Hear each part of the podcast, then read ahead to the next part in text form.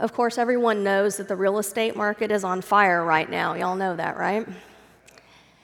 Houses are selling like hotcakes. Here in San Antonio, it's not unusual for a house to go on the market in the morning and be under contract by noon. But what a remarkable change from just a few years ago.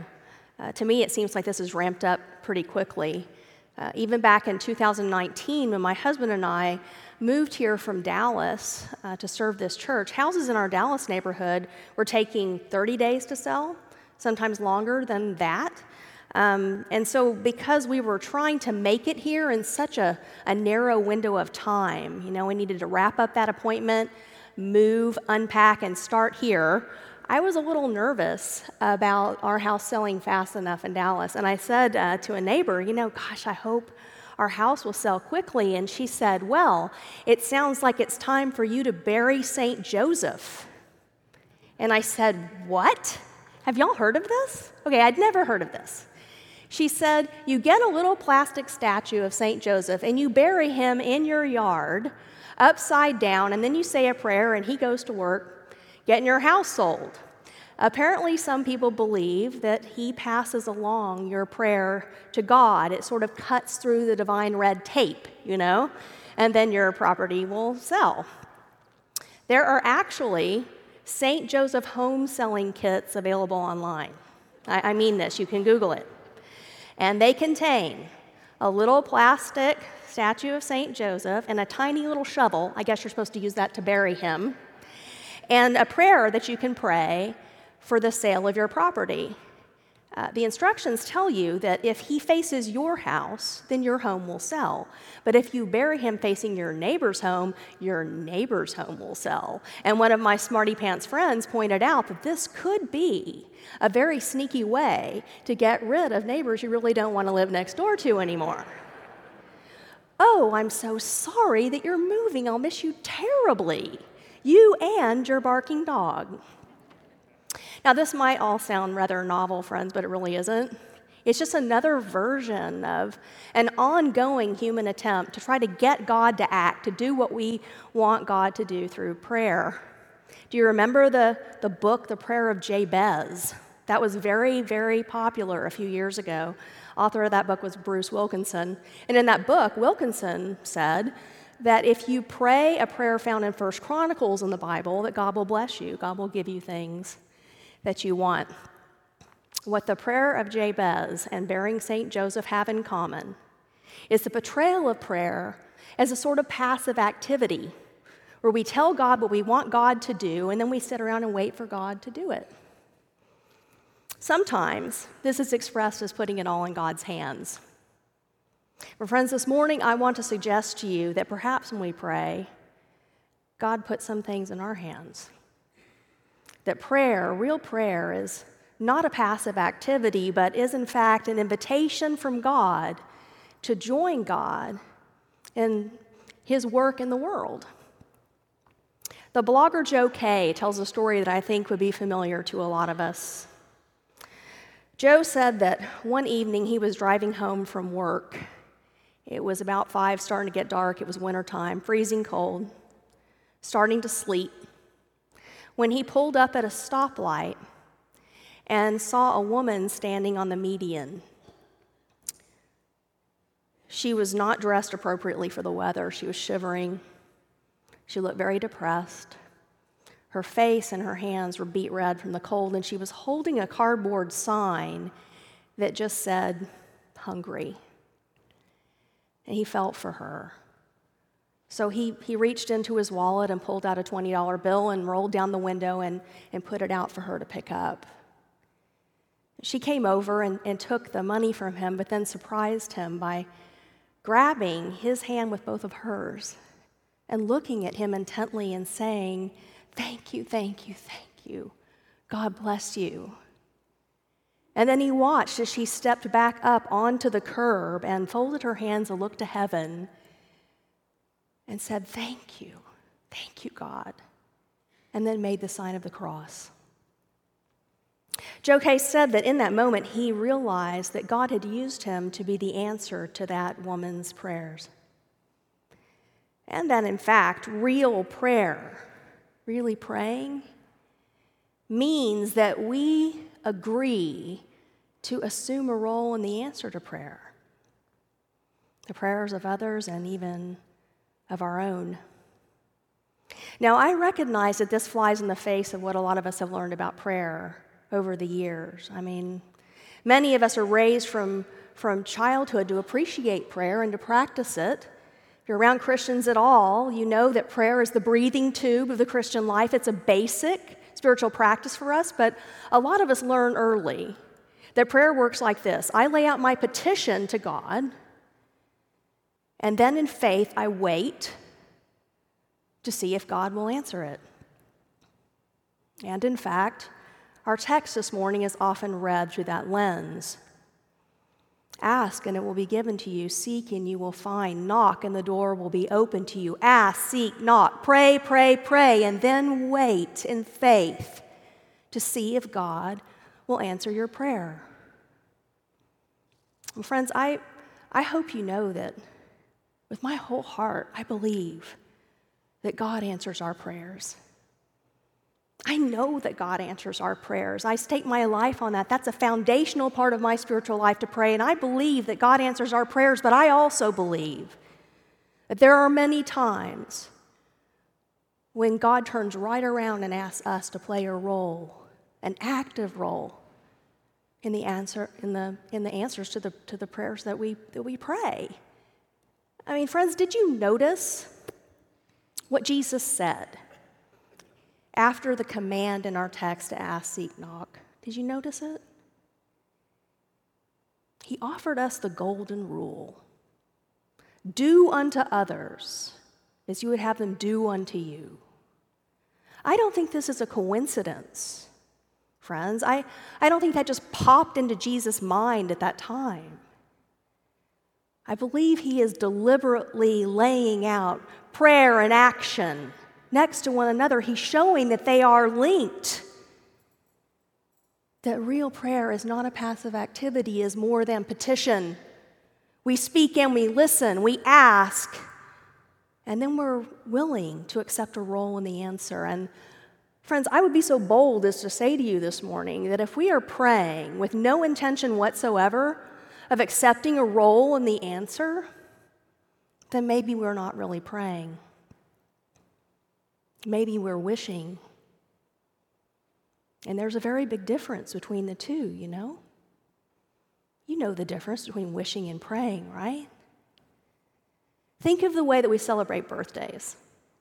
We sing the song and then we blow out the candles on the cake and we make a wish, right? And that means just sort of offering up to the universe, you know, the ether, something that we hope for, something that we want, and then we just sit back and see if the Lamborghini shows up in our driveway.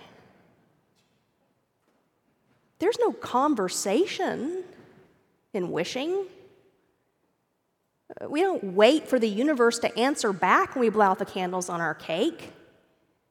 We don't open ourselves to the possibility that we've got to figure out how to get the Lamborghini. We just wait for it to show up. Wishing is a purely passive activity. But prayer is not. Prayer is a holy conversation, a dialogue. We speak and we listen, we ask, and we're also ready to respond. Real prayer involves an openness to God's call on our heart to be part of the answer. You know, one of my very favorite stories about Jesus, and one I find especially fascinating, is in John chapter 5, and I bet you know this story. Jesus is in Jerusalem, and he's made his way to a very large spring fed pool. This pool has a series of steps built all around that go down to the water. There are also five covered colonnades there. And on these steps, all around this spring fed pool, are lying people in distress, people who are sick, people who are disabled, the lame, the blind, the paralyzed.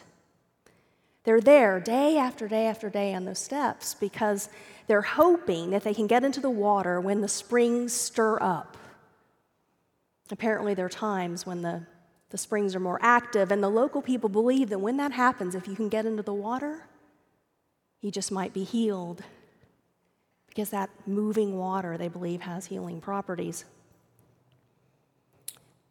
Lying there on a step is, is a man who has been disabled for 38 years.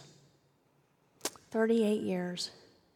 And he comes there to the spring day after day after day and hopes that when the water stirs up, someone will help him get down into the water so he can be healed. Well, Jesus makes his way to this man and he asks him the most fascinating question. He says, Do you want to get well? Now, isn't that a fascinating question? Do you want to get well? I mean, that's sort of a moot point, isn't it? Clearly, the man wants to get well. He's been disabled for 38 years. Day after day after day, he comes to the step and he, he sits there and he hopes he can get into the water. Of course, he wants to get well, right? Well, does he? Is he willing to embrace what healing will mean?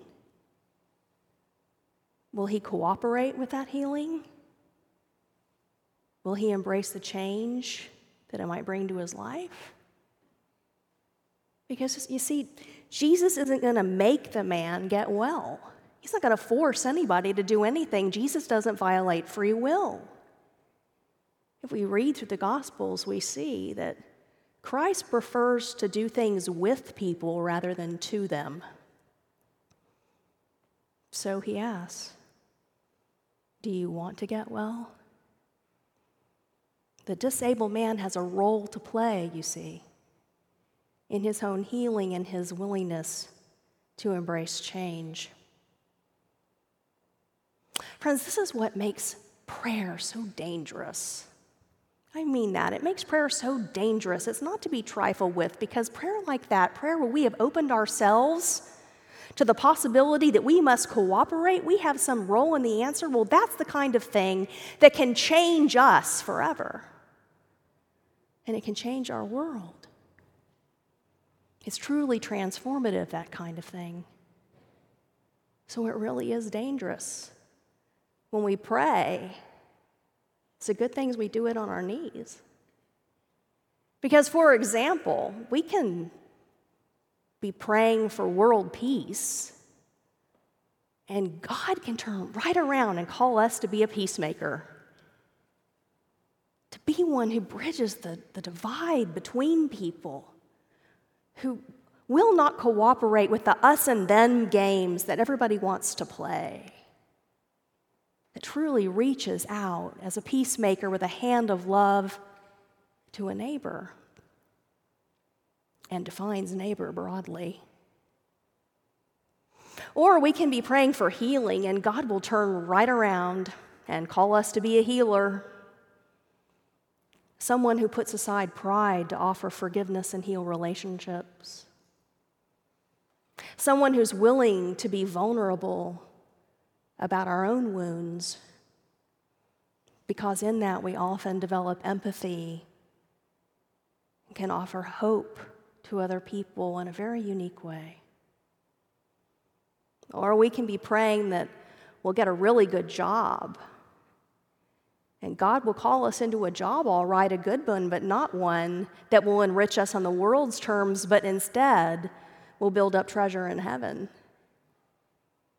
The possibilities are endless. Remember, friends, we're talking about the divine imagination. The possibilities are endless and dangerous and sacred and amazing. That's what prayer is really like. Alamo Heights, you are a praying church. I've known that since I first came to be with you. I'm so incredibly grateful for that. The Apostle Paul reminds us that we are to pray unceasingly, and I know you do that. And I urge you, church, to continue to live into that identity. I hope you never, ever give it up. Pray together as a people. Pray individually. Pray with your families. Pray with your friends. Just keep praying. Ask, seek, knock. But maybe also open ourselves to God's call on our heart be part of the answers to those prayers. I know that many of us are praying for our students, our educators, as they begin a new school year, all in the midst of COVID and the complications that brings. As we offer those prayers, I trust that we are open to our role in being a help and an answer.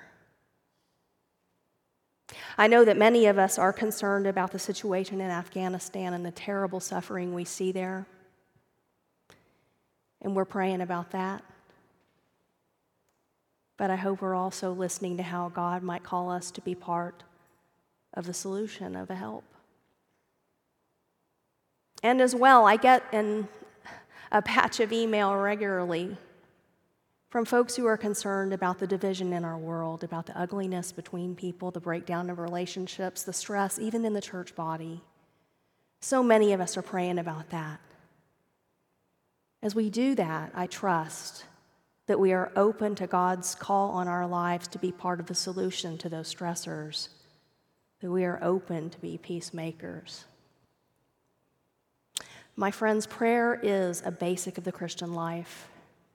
It's part and parcel of who we are and what we do as Christian people. I hope we will never hesitate to ask, seek, and knock. But I also trust that we will always, always open our hearts to God's call on our lives to be part of the answer. Will you pray with me? Most loving God, we give you thanks for the gift of prayer. What an incredible gift. To be able to speak to you and to listen to you and to shape our lives accordingly. Lord, help us be so bold as to lay out our petitions and also to accept our role in the answer, all to your glory. It's in Christ's name that we pray. Amen.